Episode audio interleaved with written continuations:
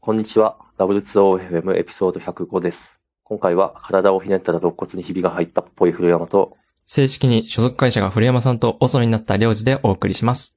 このポッドキャストでは、ハッシュタグ W2OFM でご意見ご感想を募集しています。いただいたフィードバックでポッドキャストをより良いものにしていけますので、ぜひよろしくお願いします。よろしくお願いします。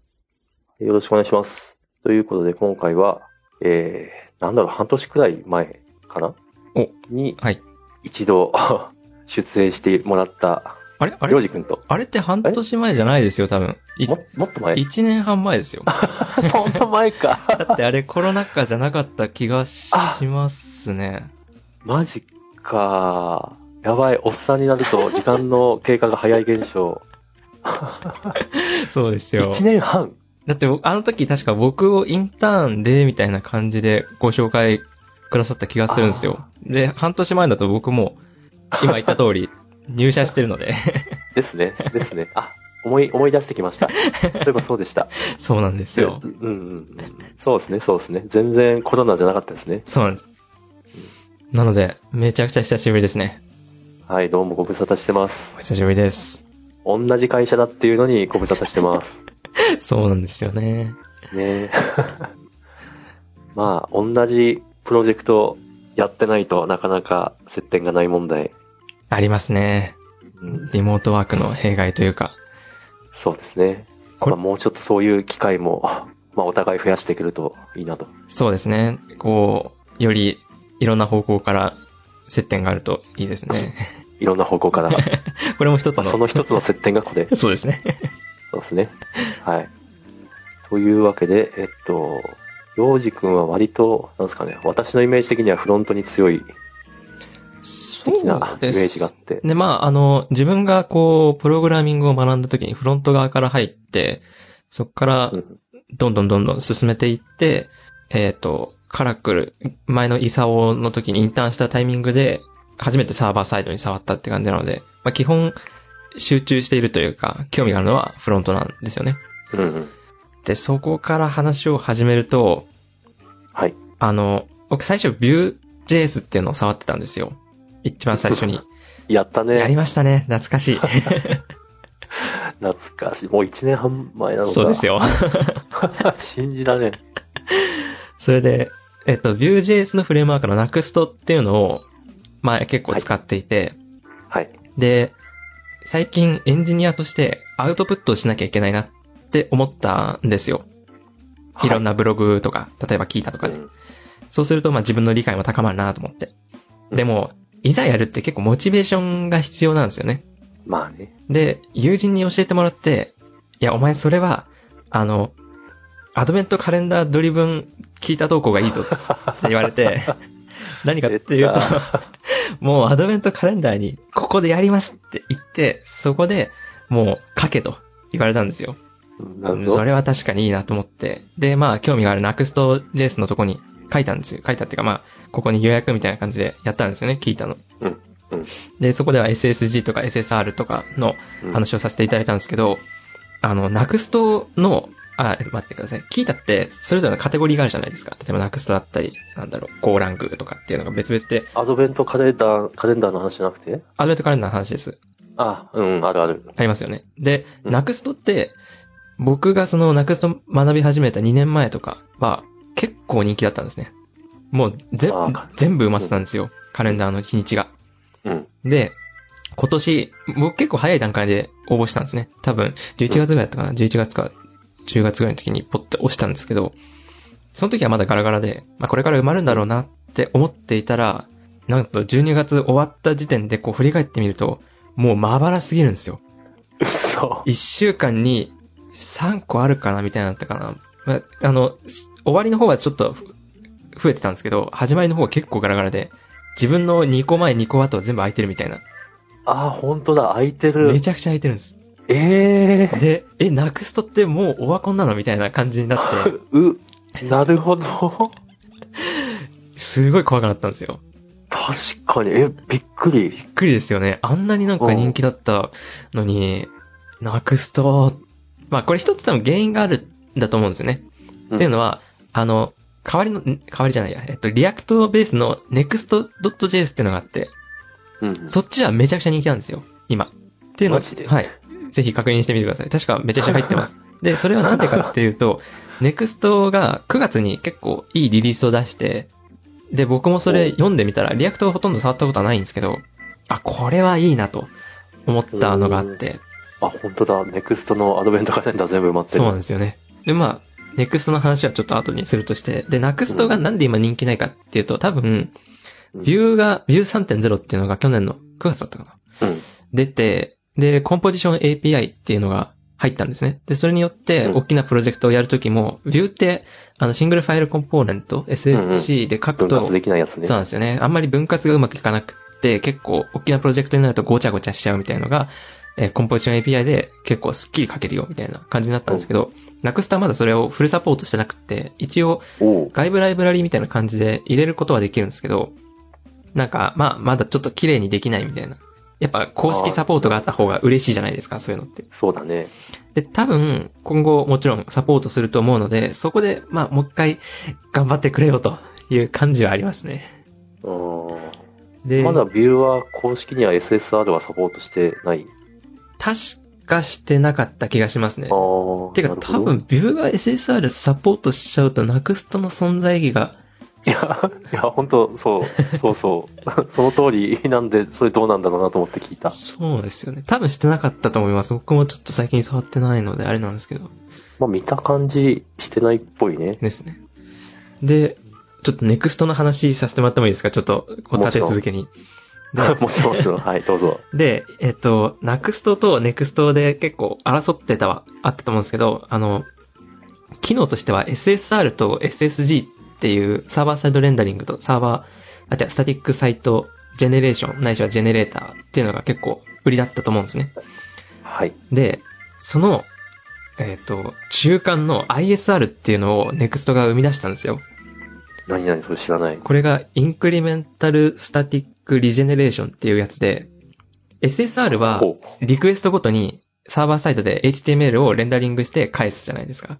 はい。で、SSG は、えっと、ビルド時とか、まあ、開発者環境などで、こう、スタティックにしたものをサーバーにホスティングして、それを返すと。はい。で、SSR の問題点は、リクエストごとに、こう、HTML をレンダリングするので、少しレスポンスが遅くなるとかっていうのが言われてるんですよね。うんうん。で、SSG に関しては、動的なコンテンツを扱えないと。例えば、ブログ記事だったりすると、こう、なんですかね、URL 内にスラグとか、こう、ブログの記事の ID とかを入れることはできないじゃないですか。全部すでに生成されてるものなので。うん。で、そこの中間なんですよね。何かっていうと、ほほ。えっと、リクエストが飛んできたら、そのタイミングでまず HTML をレンダリングしますと。で、ここまでは SSR と同じですよね。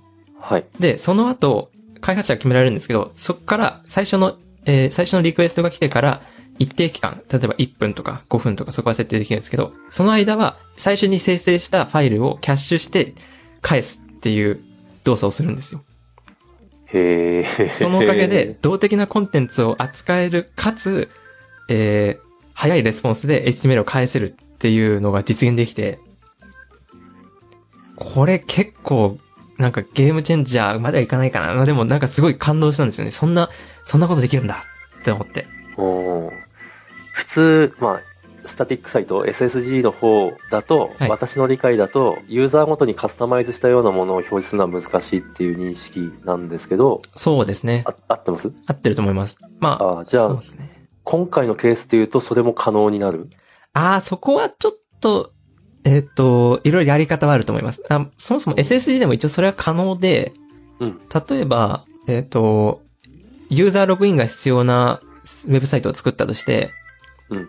えっと、ユーザー情報をフェッチするタイミングを、はい。多分 SSR だとサーバーサイドでやるんですけど、一応 SSG でも可能っちゃ可能なんですよ。っていうのは、クライアントサイドにそのフェッチするコードを入れて、JS で引っ張ってくるみたいな。クライアントサイトね。そうなんですはいはいはい。で、今回の ISR も、多分、えっと、取り方としては後者になるんだと思うんですよね。ああ、でも SSR とも使えるから多分できるのかな。でもまあ、そう、なんかそう、ですねユーザー個人ごとのレスポンスをキャッシュしてくれるのかなっていうあー理解をした。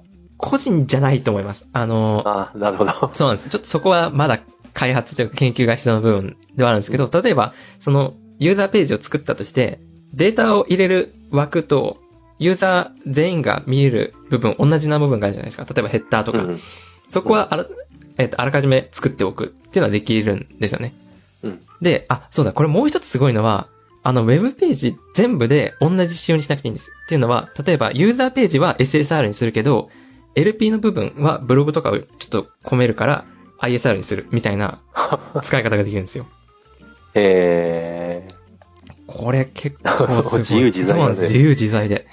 ただ一つ今まだ問題なのが、あの、これ、今どこの、どこに上げてもそれができるか。その Node.js の実行環境があるサーバーに上げれば誰でもできるかっていうとそういうわけじゃなくて、まだ Next.js の開発元のバーセルの、えー、クラウドっていうか、まあ、そこのホスティングをしないといけないっていうのがあるんですよね。うんなのでまだ完全にどこでもかしこでもできるかって言われるとそうでもないんですが、ー、うん。このそうだね先できるようになると、ネクスト強いんじゃないかなくすと大丈夫かっていうのは 感じてますね。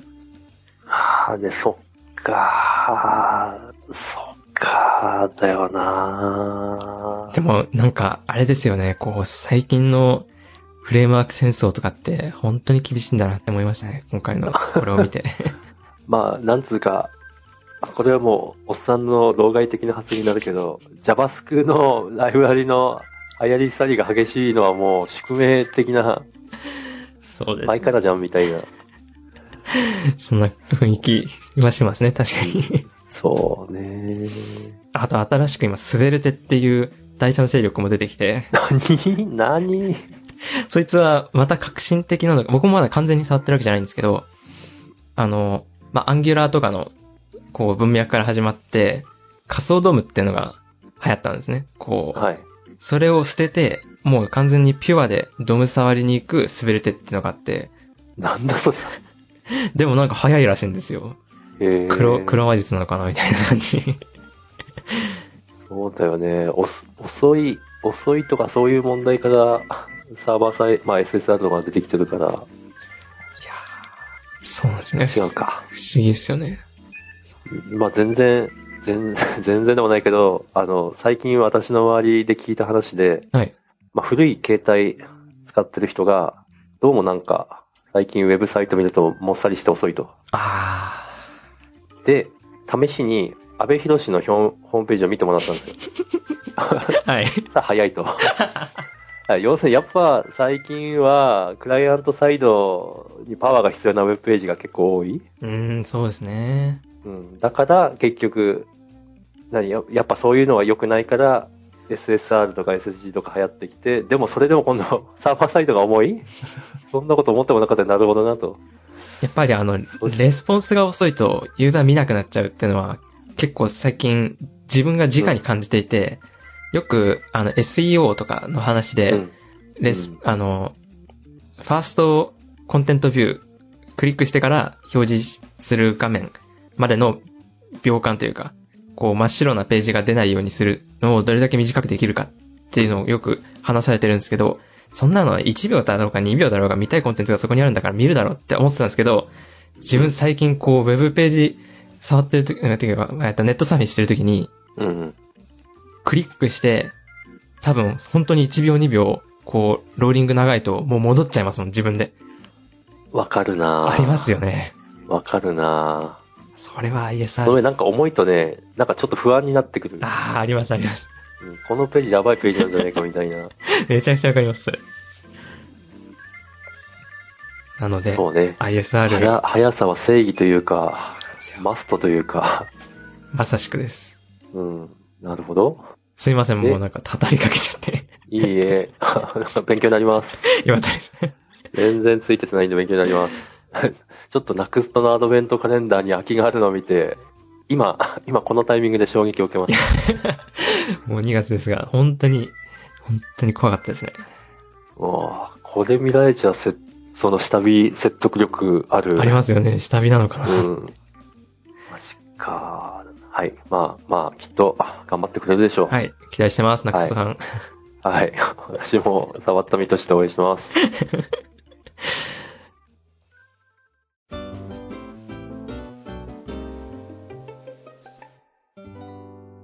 はい。はい。じゃあ次行きますか。はい。今度は、善かなあ、でもちょっと古山さんの話も聞きたいですね。ああ、これ、はい。またかよ。またかよ。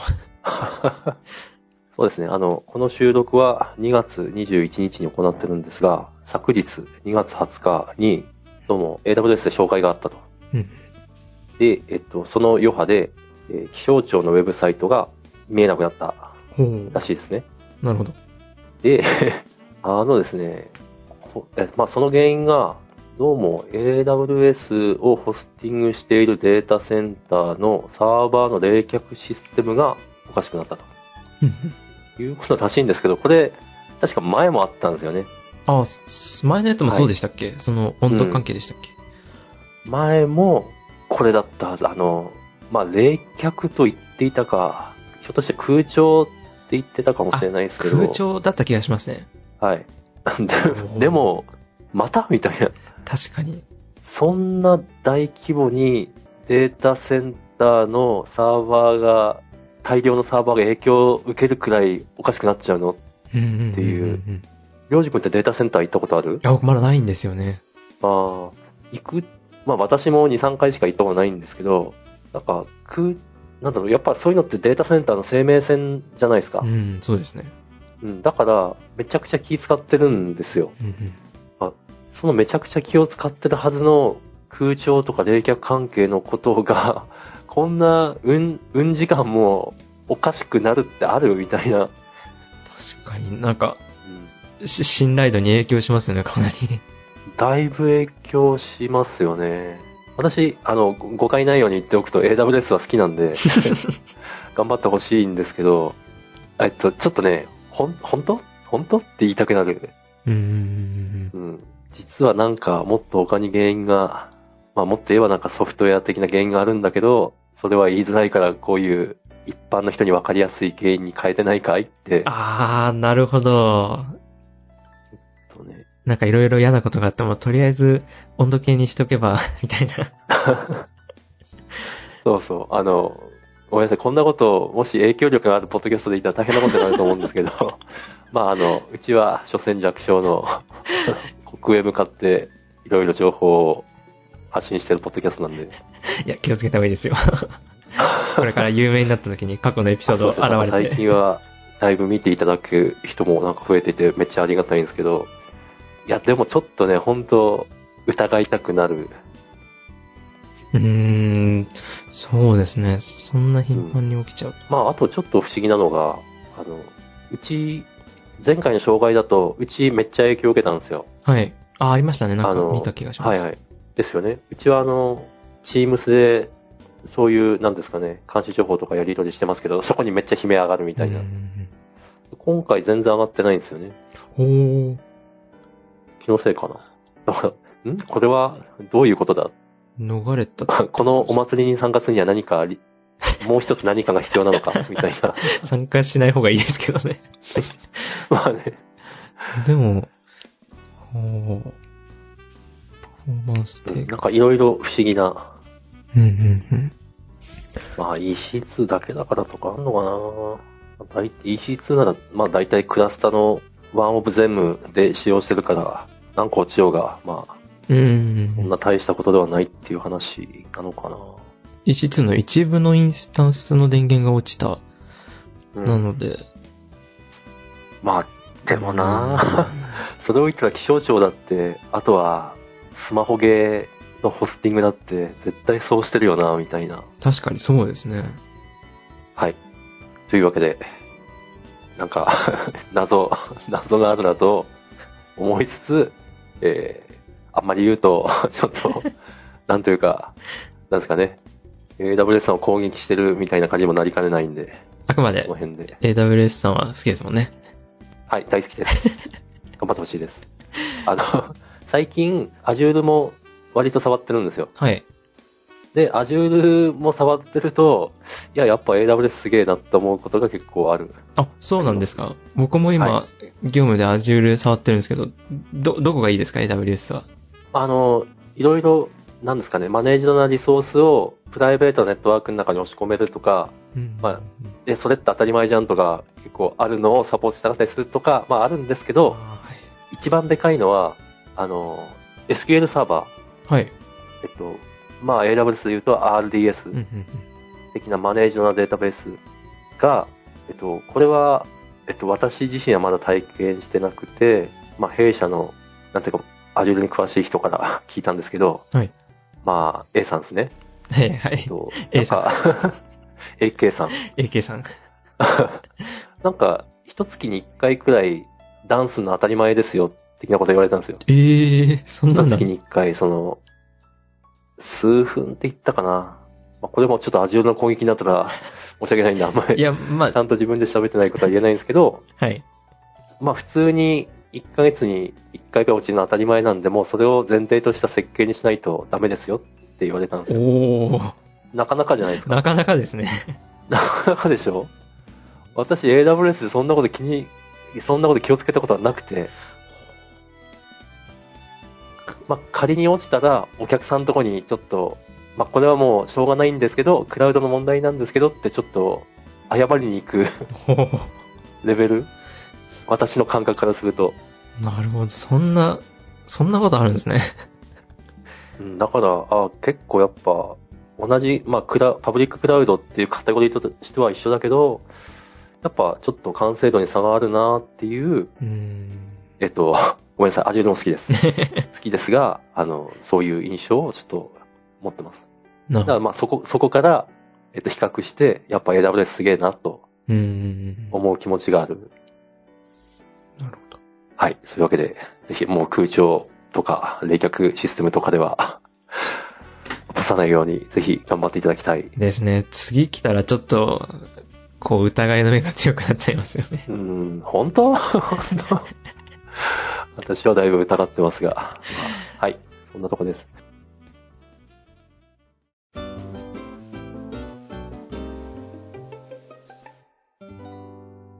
やばい。おっさんの話でちょっと時間を食ってしまったんで、じゃあ、りょうじくんの最近のネタをお願いします。最近、じゃあこの、まあ、最近というか、この全デブの話してもいいですかうん、もちろん。あの、全 .dev って、あるじゃないですか。ブログみたいな、技術ブロ最グ。近買収された。そうですね。クラスメソッドがは買いい。取ったやつ。で、あれってもっと個人開発だったんですよ。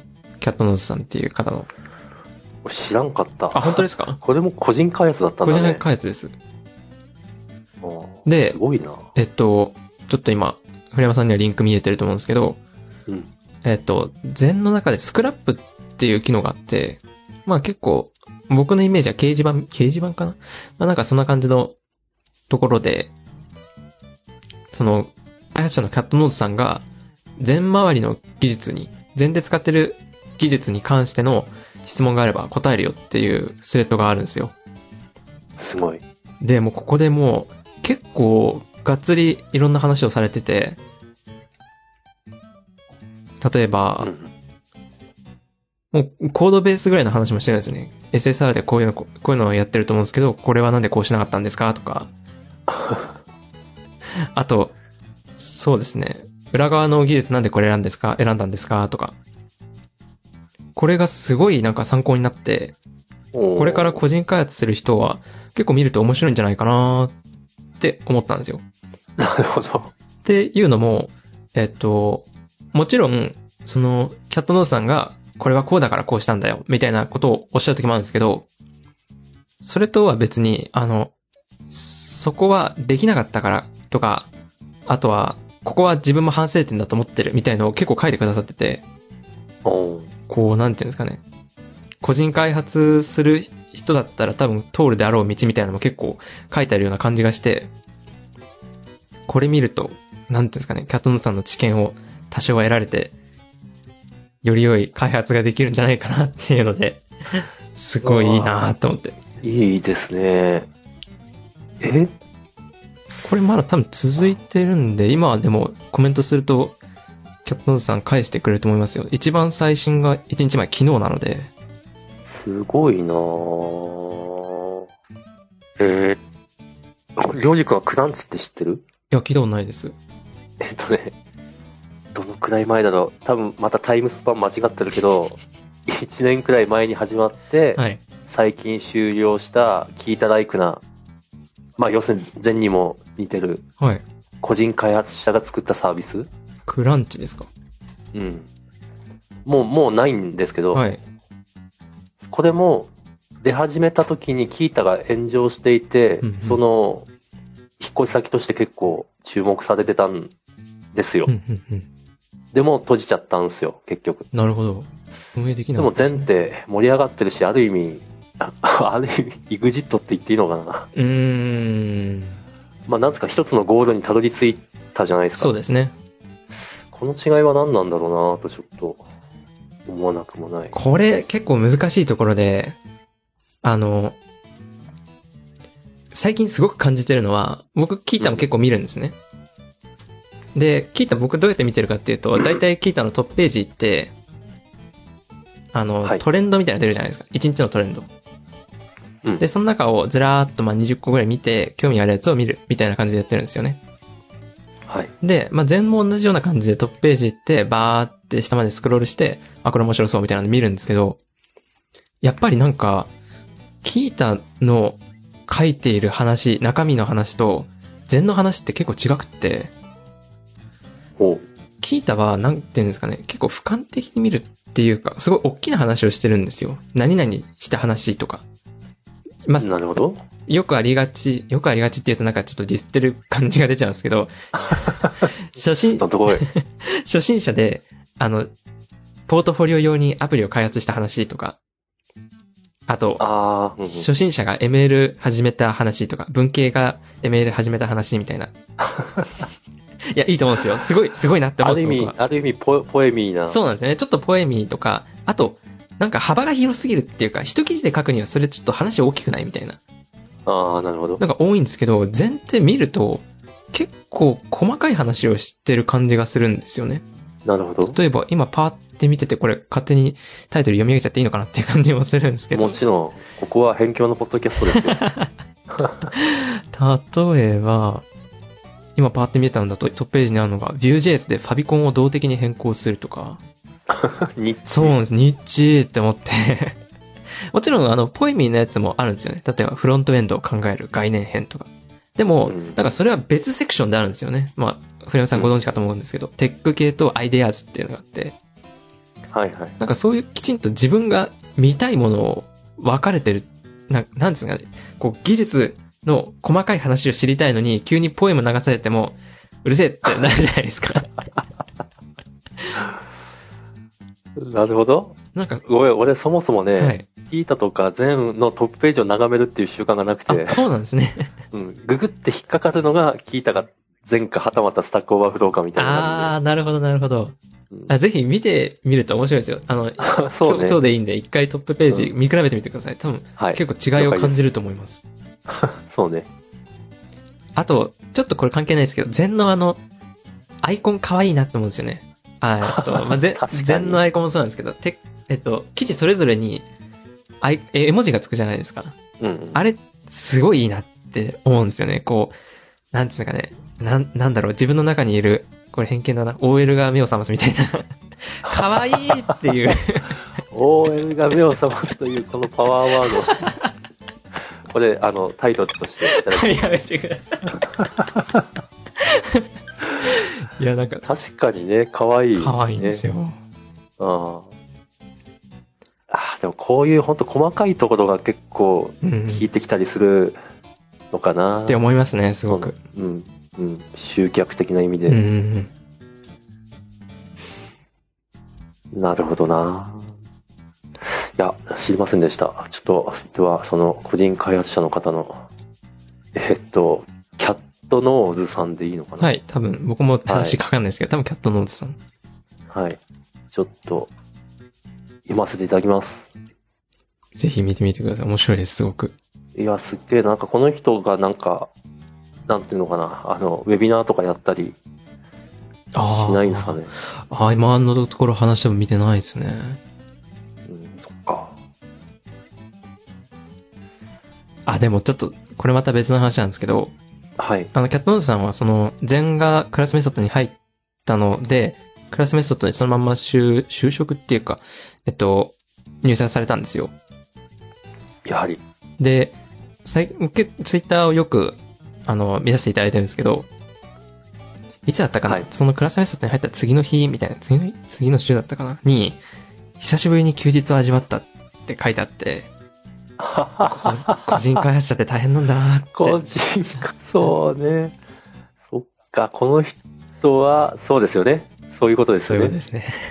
うん土日も仕事だぞと。そうなんですよ。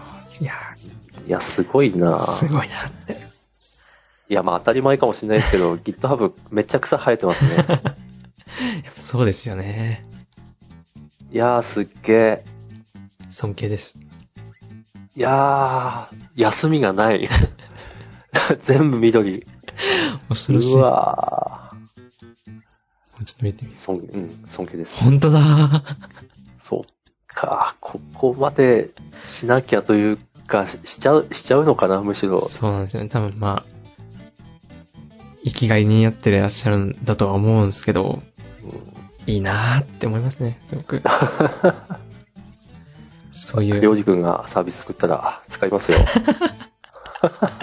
頑張ります。 私もいつもサービス作ると、威勢のいいこと言いつつ、早、もううん十年なんで。いやー、その一歩まは結構重いですよね。僕もすごく感じます。なんか作ったことあるえーっと、いや、ないですね、ほとんど。なん か、あやろうって思って、やっぱり一歩までは出たものの、うん一歩入ったら、結構、あの、熱い砂場だったので足引いたみたいな、そんな感じですねな。まあ、私はこのポッドキャストで何度か言ったかもしれないですけど、一回割と ヘビーに頑張ってこけて、あ、そうなんですね。もう、うん。いやもうめっちゃ土日潰して仲間集め、まあ私が集められた方なんですけうんど、うんうんやって、でもリリースしたけど全く人集まんなくて、一週間くらいでサイト閉めたみたいな。ああ、悲しいですね。いやー、難しいっすよ。ほんと人集めるの大変っすよ。うーん。はい。まあそんな、あの、ネガティブな話は置いと いて、未来はあなたの手の中に。 なんかちょっと新手の宗教感が 自分ならやれる。頑張ります。はい、お願いします。はい、そんな中もうちょっと30分過ぎてるんで、すみません、話しすぎちゃった。まあ、はい、いえいえ、今回は、まあ、この辺で、はい、はい、お疲れ様でしたお。疲れ様でした。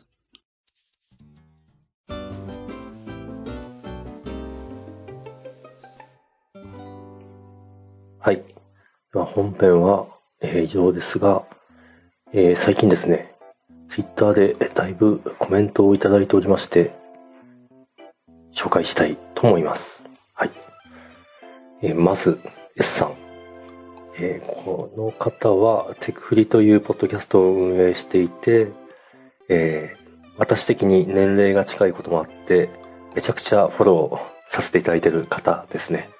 えーエピソード104拝聴缶中杯だけではなく自分で割って作るのって良いですねカクテルグラス昔趣味を増やそうとしてシェイカー買ったのを思い出しましたかっこ一貫も使わず振り回出しましたえ分断とその逆のオンラインでの融和のお話素敵でした、えーやろうって言い出した方偉いとありがとうございますえーこれは佐伯くんとあの丁寧な暮らしについて話した回に対するコメントですねいやーこんなポジティブに捉えていただいて、本当ありがとうございます。はい、 繰り返しになりますが、S さんの生き様は、はい、私すごい参考にさせていただいてます。今後ともよろしくお願いします。はい、続きまして、水流さん。えーテクフリから流れてきました。99回拝聴初めて聞く回が一人会だったのはご愛嬌、タイトルに惹かれました。自分もドサンコなので勝手に親近感。こんなことするためにソフト会社に入ったんじゃないもう分かりみ。ストレングスファインダー自分もやるか。はい、ありがとうございます。というわけでですね、もう 、めちゃくちゃ聞いていただいてるのがわかるコメント、本当ありがとうございます。そうなんです。まあ、SI や、 まあ、本当なんですかね、IT 土方を地で行く感じですかね。まあ、それが 嫌で転職して、まあ私は、まあ転職じゃないですね。本当は転、転社ですね。職は変わってないんですけど、えー転写して、まあ自分が好きなものができるようになってよかったなと思ってます。はい。続きまして、NT マシンデイズ、MT ダシン、W マシンデイズさん。ええーネイティブリモートとなれば、世の中どう変わるんでしょうね。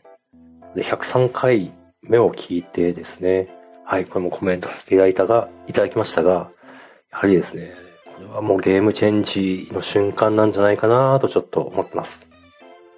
で、ゲームチェンジの瞬間って何が面白いかっていうと、まあそれまでルーザー的な種族が勝ち組に回るというところなんで、 それを勝ち組に回った思いはないんで、えーこの辺で勝てるといいなぁとちょっと思ってます。はい。えー続きまして最後、クリスさん。えー確か1年近く在宅しているので、少しずつ改善して働く場所としての整備、環境整備が進んだなぁ本当はもう少しがっつり整備したいので、どっかでやらねば。ということで、ありがとうございます。これも103回目の、まあ、ネイティブリモートワーカーの回を聞いてですね、えーこの方は、えっと、おっさん FM という、ポッドキャストを運営しておりまして、えー我々のこの W2OFM は、もともと若手とおっさんというタイトルだったんで、あの、おっさん FM がはし始まった当初からめちゃくちゃこう、 勝手に親近感というか、 ライバル意識を持ってまして、まあ、ライバル意識というのもおこがましい感じなんですけど、まあまあ、その方からコメントいただけたということもめちゃくちゃ嬉しいですね。はい。今後ともよろしくお願いします。はい。以上となります。はい。えー、今後とも W2OFM をよろしくお願いいたします。では。